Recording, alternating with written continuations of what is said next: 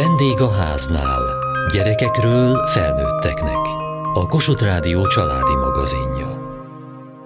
Nekem az utolsó emlékeim arról, hogy ő részeg, az, az ilyen kamaszkoromból van, tehát gimnázium. Hát mind a ketten elmentünk kollégiumba már 14 évesen, szerintem ez se volt véletlen. Emlékszem, hogy mentem haza a kollégiumból, mert hogy anyámat nem lehetett elérni, meg hívtak ismerősök, hogy mi van vele, és akkor mentem haza utána nézni, hogy még éle, vagy egyáltalán kell-e valamit segíteni. Meg még egy jutott eszembe, hogy hogy ugye ez ne tudjon róla a város, ezért minket küldött a bátyámmal, hogy vegyünk neki sört. És én ezt nagyon utáltam. Annyira dühös voltam, de hogy sose tudtam azt megtenni, hogy, hogy nem veszek, de legszívesebben összetörtem volna az üvegeket. És akkor ilyen, hát igen, ilyen 16-17 lehettem, amikor megint így jött oda itt Somfordával, mert tudtam, hogy mi van. És akkor azt mondtam, hogy nem, hogy én nem hozok, hogyha inni akar, akkor így de hogy én ebbe többet nem vagyok hajlandó részt venni. És akkor nagyon Hát nem is összevesztünk, hogy közölte, hogy én nem szeretem őt. És akkor itt mondtam, hogy jó, hát ha így gondolod, sajnálom, de én ezt nem csinálom tovább. És az volt szerintem egy ilyen pont, ahol én kiszálltam. Hát nem szálltam ki, mert azért ez nem volt ilyen tiszta, de hogy onnantól kezdve viszont engem nem kért többet, hanem a bátyám került bele ebbe a helyzetbe. Mi lett ennek a történetnek a folytatása? Kellett-e segítséget kérnie? Ezek szerint akkor teljesen rejtve volt az önök helyzete, akár a gyermekjóléti szolgálat, az iskola, a rokonok elől. Igen, teljesen rejtve volt, és én ráadásul a jó gyerek kategória voltam. Tehát aki eminens tanuló, nincs gond vele, jól alkalmazkodik, sőt, ugye otthon is én voltam ez a hős segítő, és az iskolában is mindig én voltam, aki így segített mindenkinek, és ezért ugye nem gondolták, hogy bármi gond lehet otthon. Ugye azok a gyerekek kerülnek be a rendszerbe, akik deviánsak, vagy kiütközik rajtuk valami probléma, és hogy rengetegen vagyunk mi, akik egyébként itt tök jól viselkednek, és ezért nem gondolja senki, hogy bármi gond lehet otthon. Én már felnőttként kezdtem el segítséget keresni, 20 évesen is jártam ilyen függő csoportokban. Inkább azt éreztem, nem is az anyám miatt kezdtem, tehát ez később tudatosodott, hogy itt van összefüggés a között, hogy velem mi van, hanem, hanem nagyon szerencsétlen párkapcsolataim voltak. Tehát, hogy úgy nem találtam a helyemet, nem volt önbizalmam, olyan választásaim voltak, ahol én ilyen társfüggő szerepbe kerültem, és aztán ez indította arra, hogy így elkezdtem felismerni, hogy mikor már három, négy, öt ilyen ismétlődik, hogy lehet, hogy belőlem indul ki ez a dolog, és akkor kezdtem el segítséget keresni. És aztán egyéni terápiában találtam meg, és most már férnyel vagyok, és boldog kapcsolatban élek, úgyhogy azt gondolom, hogy sikeres volt az, hogy segítőhöz fordultam illetve a Máté Szeretett Szolgálatnál részt vettem az anya-papia alkoholista szülők felnőtt gyermekeinek tartott csoportban, ami szintén sokat segített, és, és hogy ez egy nagyon nagy élmény, hogy ezzel nincs egyedül az ember, hanem hogy sokan vagyunk, és hasonlókat érünk át, és tudjuk, hogy miről beszél a másik, és hogy erről lehet beszélni. Mert mondjuk a mi családunkban ez így a mai napig kicsit tabu. Tehát mondjuk már a bátyámmal, így mikor elkezdtem csoportba járni, akkor elkezdtünk erről beszélgetni, de az anyukámmal például mai napig nem lehet. Hogy most már azért sok éve tiszta, de ő egyrészt azt gondolja, hogy ő nem alkoholista, és így nem, nem lehet erről a témáról vele beszélni.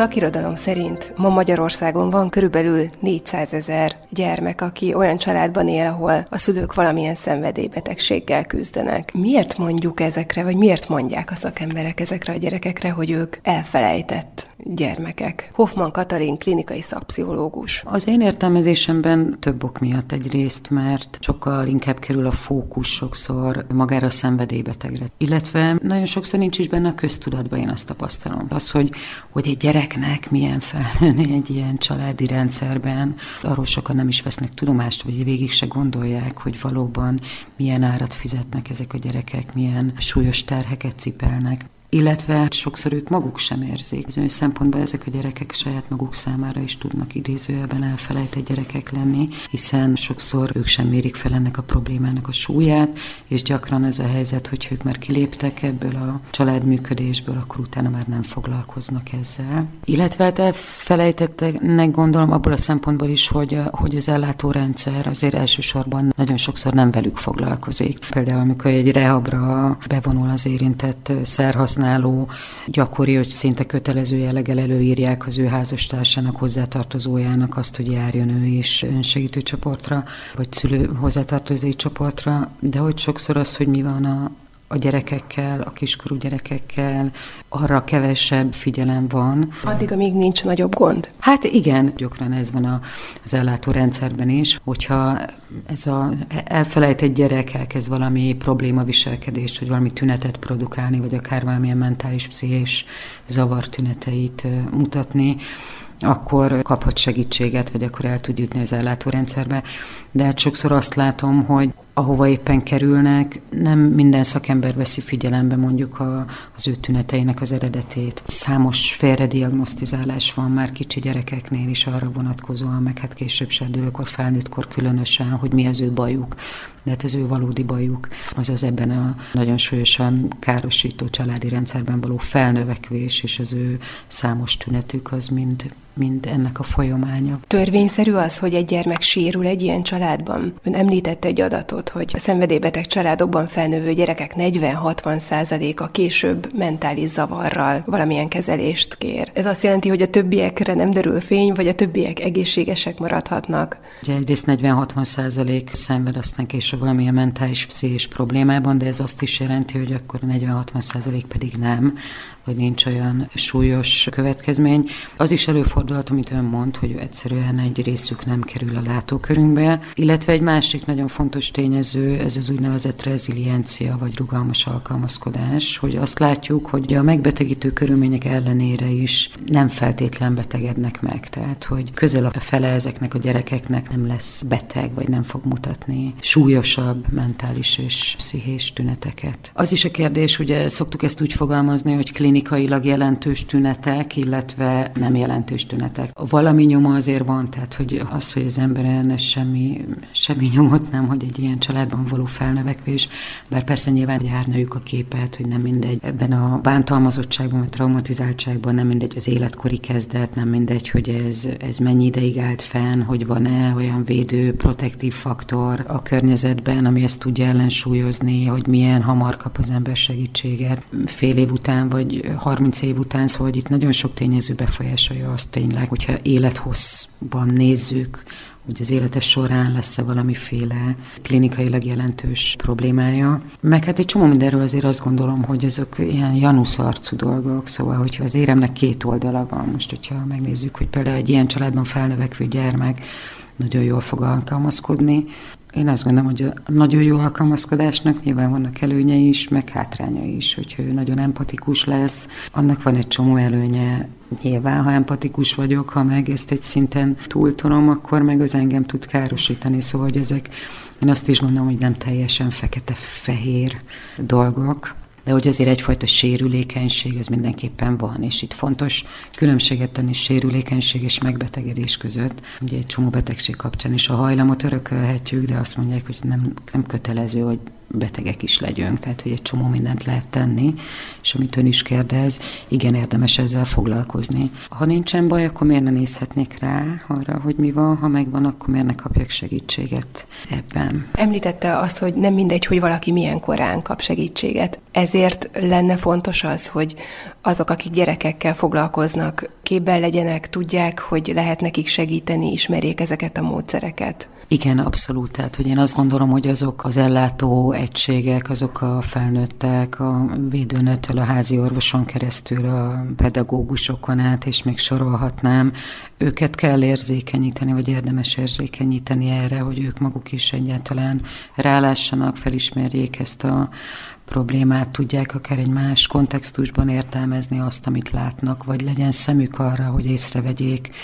Ugye erről is beszéltünk, hogy sokszor az alkoholizmus, szenvedélybetegség, illetve családon belül bántalmazás, az nagyon-nagyon sokáig tud rejtve maradni a külvilág elől, és nem mindegy, hogy az, aki azt a gyereket látja még a családján kívül, mennyire van szeme arra, hogy észrevegye azokat a különböző jeleket, ami mentén lehet következtetni arra, hogy itt van valami probléma, illetve a, az adekvát segítségnyújtást vagy beavatkozás lehetőségét is megteremtsék.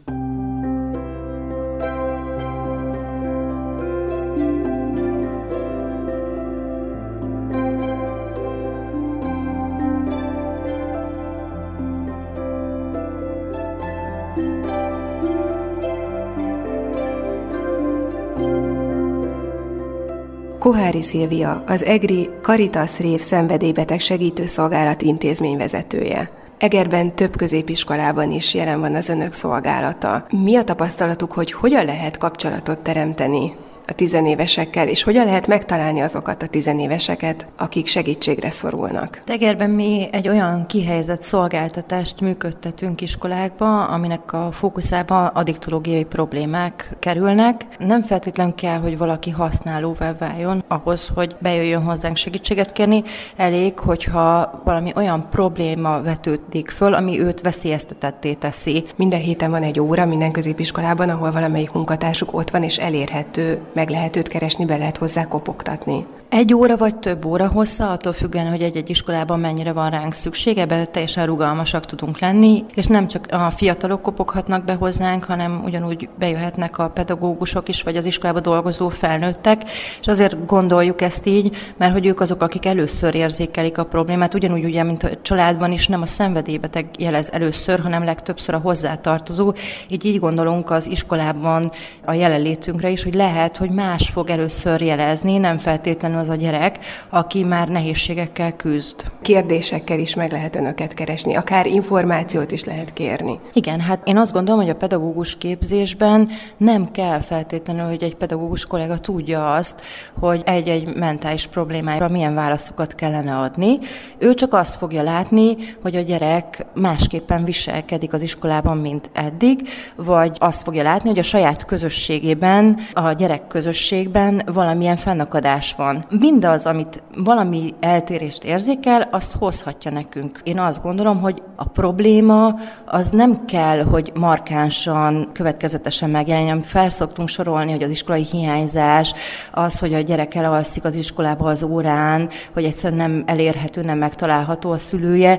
Ezek már egy olyan konkrét, jellegzetes addiktológiai problémára utaló jelek, amik már valószínűleg kezelést igényelnek, de az előzmények azok legalább ilyen fontosak lehetnek, és azok mindig ilyen nagyon apró jelekkel kezdődnek. És én úgy látom, hogy a, a gyerekek a legjobb jelzőrendszerünk. Én a kortás segítő képzést például ezért tartom rendkívül fontosnak, mert az EGRI révben, amikor kortás segítőkkel dolgozunk, akkor gyakorlatilag majdnem egy tanéven keresztül dolgozunk azokkal a középiskolás fiatalokkal, akik valamilyen módon segíteni szeretnének a sajátjaiknak, a saját közösségüknek.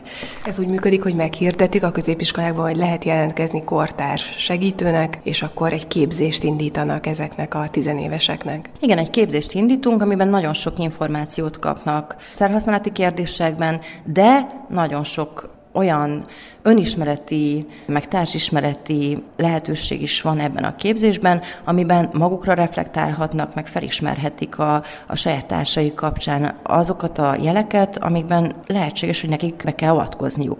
Ez nem azt jelenti, hogy ők kis segítők lesznek, hanem ők, nekünk egy olyan jelzőrendszer, egy olyan támogató rendszer lesznek, akik a saját kortársai kapcsán sokkal nyitottabban, meg élesebb szemmel tudnak járni. Én úgy látom, hogy ma Magyarországon még mindig egy kicsit tabuként kezeljük azt, hogy mikor szabad segítséget kérni, meg ki kérhet segítséget.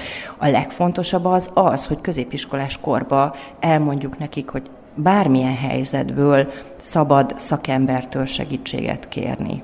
Vannak olyan jelek, amik egyértelműen arra utalnak, hogy valami probléma van, vagy a fiatal, vagy a családjával, a szenvedélybetegség jelen van valamilyen formában? Az elhanyagolás kérdése, az is, hogyha igazoltan hiányzik nagyon sokat a gyerek, az is lehet felkiáltó jeles. Az is, hogyha azt látjuk, hogy a, tegyük fel, az iskolába járnak a testvére, hogyha a testvéreit ő, mint kis felnőtt, egy kicsit gondozza, kezeli, ő intézi a, dolgait, hogyha a szülők nem nagyon elérhetők, pedagógusok számára sem az iskolában. Bármi eltérés lehet jel, ami nem történt meg addig a gyerekkel, és még azt is gondolom, hogy mindezek ellenére azok a gyerekek, akik nagyon jól teljesítenek az iskolában, tegyük fel kitűnő tanulók, mindent megtesznek, hogy belesimuljanak a rendszerben, ugyanígy lehetnek veszélyeztetettek. És ez azért gondolom így, mert hogy azért egy szenvedélybeteg családban felnővő gyerek úgy, ahogy azt az előbb egy pillanatra említettem, hogy felnőtt szerepeket vesz föl, és megtanulja azt, hogy bármilyen módon meg kell csinálnia a dolgát, az elrejti őt a közösségeiben, megengedi neki, hogy eltűnjön, és így aztán úgy gondolunk rá, hogy ő ott akkor nem kell, hogy szégyenkezzen. Nagyon sokat szégyenkeznek a családjuk miatt, nagyon sok problémával küzdenek. Ott, ahol a családban háttérben szenvedélybetegség van, ott nem mindig feltétlenül kiugróan, hát így idézőjelben rossz a gyerek.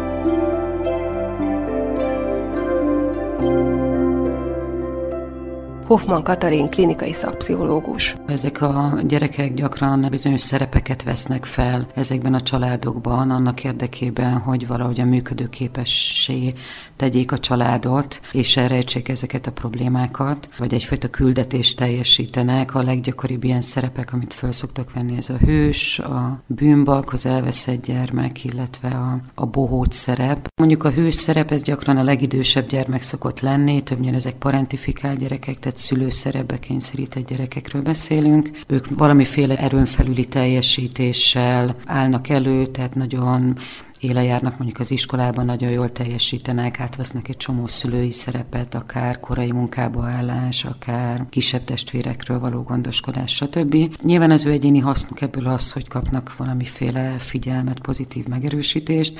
A családnak a haszna pedig ebből, vagy az ő nyeressége az az, hogy gyakran azt szokták mondani, hogy na hát, akkor még sincs bennünk hiba, vagy akkor mégiscsak jól csináljuk ezt a dolgot, ha egyszer itt van a családban egy ennyire jól teljesítő valaki, akkor mégse lehet velünk akkor a probléma, tehát hogy ő valahogy ezáltal el is tereli a figyelmet arról, hogy milyen súlyos problémák vannak ebben a családban. A bűnbak szerep, erre azt szoktuk mondani, hogy ez bizonyos szempontból a legőszintébb szerep, mert hogy nagyon egyértelműen rámutat arra, hogy hát valami baj van a családban. Ez a bűnbak, ez gyakran ugye a családnak a fekete báránya, mondjuk egy deviáns viselkedés, vagy egy szerhasználat, egy serdülőkori szerhasználat jelenik meg. Az ő egyéni haszna az az, hogy így is figyelmet kap, még hogyha egy negatív előjelű figyelmet is. A családnak pedig az a haszna, hogy szintén az eltereli a figyelmet az eredeti problémákról, illetve a család dühét egyesítik ezzel a bűnbakkal szemben. A következő, amiről beszéltünk, ugye igen, az elveszett gyermek, ők azok, akik látszólag észrevétlenül nőnek fel ezekben a családokban. Tehát úgy tűnik, mintha nem igényelnek különösebb figyelmet, nincs extra teljesítés, nincsen negatív, kiemelkedő esemény, látszólag láthatatlanul felnőnek, de hát nyilván látszólag, tehát hogy figyelmet ezt mindenképpen igényel minden gyerek. Az ő haszna ebből az valahogyan a kimenekülés, vagy az, hogy, hogy tényleg ő ezzel visszahúzódik. A családnak meg az a nyeresége, hogy hát legalább akkor vele nincsen baj. Illetve van még a bohóc szerep, aki pedig általában oldja a feszültséget, folyamatosan bohóckodik, viccelődik, produkálja magát, lehet vele büszkélkedni, viccelődni. Nyilván ő is kap egyfajta figyelmet, tehát ez az ő egyéni haszna. A családnak pedig a rendszernek ebből az a haszna, hogy egyrészt szintén elterelődik a figyelem a, a valódi problémáról, illetve van egy feszültségoldás, egy ilyen örömteli, nevetéssel teli együttlét, és nyilván ez a gyerek ugye úgy is működik, hogy hát muszáj szórakoztatnom folyamatosan, mert hogyha egy pillanatra netán nem teszem, akkor, akkor már is előjönnek ezek a rejtett problémák. Ezeket a szerepeket azért nem ilyen nagyon vegy tisztán kell elképzelni, hogy az ember csak az egyik, vagy csak a másik, olyan is, hogy egy családban egy gyerek több szerepet is visz, vagy akár váltja. Mondjuk egy ideig hősként működik, aztán egyszer csak elege lesz ebben, és ő lesz a fekete bárány, vagy hogy éppen mi az, amit delegál. De hogy alapvetően ezek a fő irányok, vagy ezek a fő szerepek.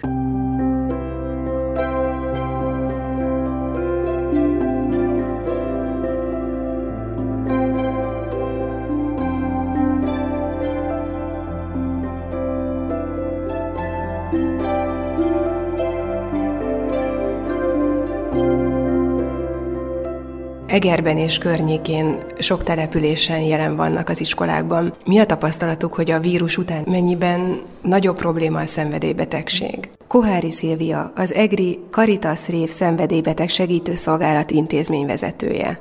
Hát azt tapasztaljuk, hogy ezt a generációt, aki ezt a két éves időszakot átélte az online térben, nagyon megviselte a járványhelyzet. Azt tapasztaltuk, hogy nagyon sokan elmagányosodtak, eltűntek, az ellátórendszerből is akár, illetve teljes mértékben beszűkültek az online játékok időszakának a felfutása egyértelmű. Az online zaklatások időszaka teret nyert. Én azt gondolom, hogy ez volt az egyik nagy változás, és a másik, hogy azért ott volt a veszély arra is, hogy azok a gyerekek, akik bezárkóztak ebbe az időszakba, és eleve volt mondjuk szenvedélybetegség a családban, azok végképp elvesztek, vagy elveszett gyerekek lettek, rendkívüli módon szenvedtek, hiszen a szüleik is otthon voltak nagy valószínűséggel. Az aklatásos időszakok, a bántalmazásos időszakoknak én biztos vagyok benne, hogy sokkal nagyobb lehetősége volt. És így aztán a sérüléseknek, a lelki sérüléseknek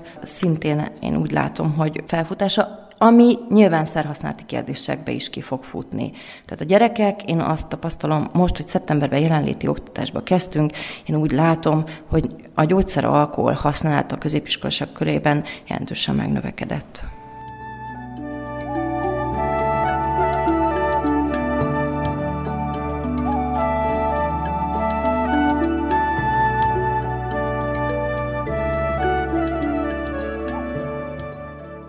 Holnap, mint minden pénteken, ismét a gyerekeké lesz a mikrofon.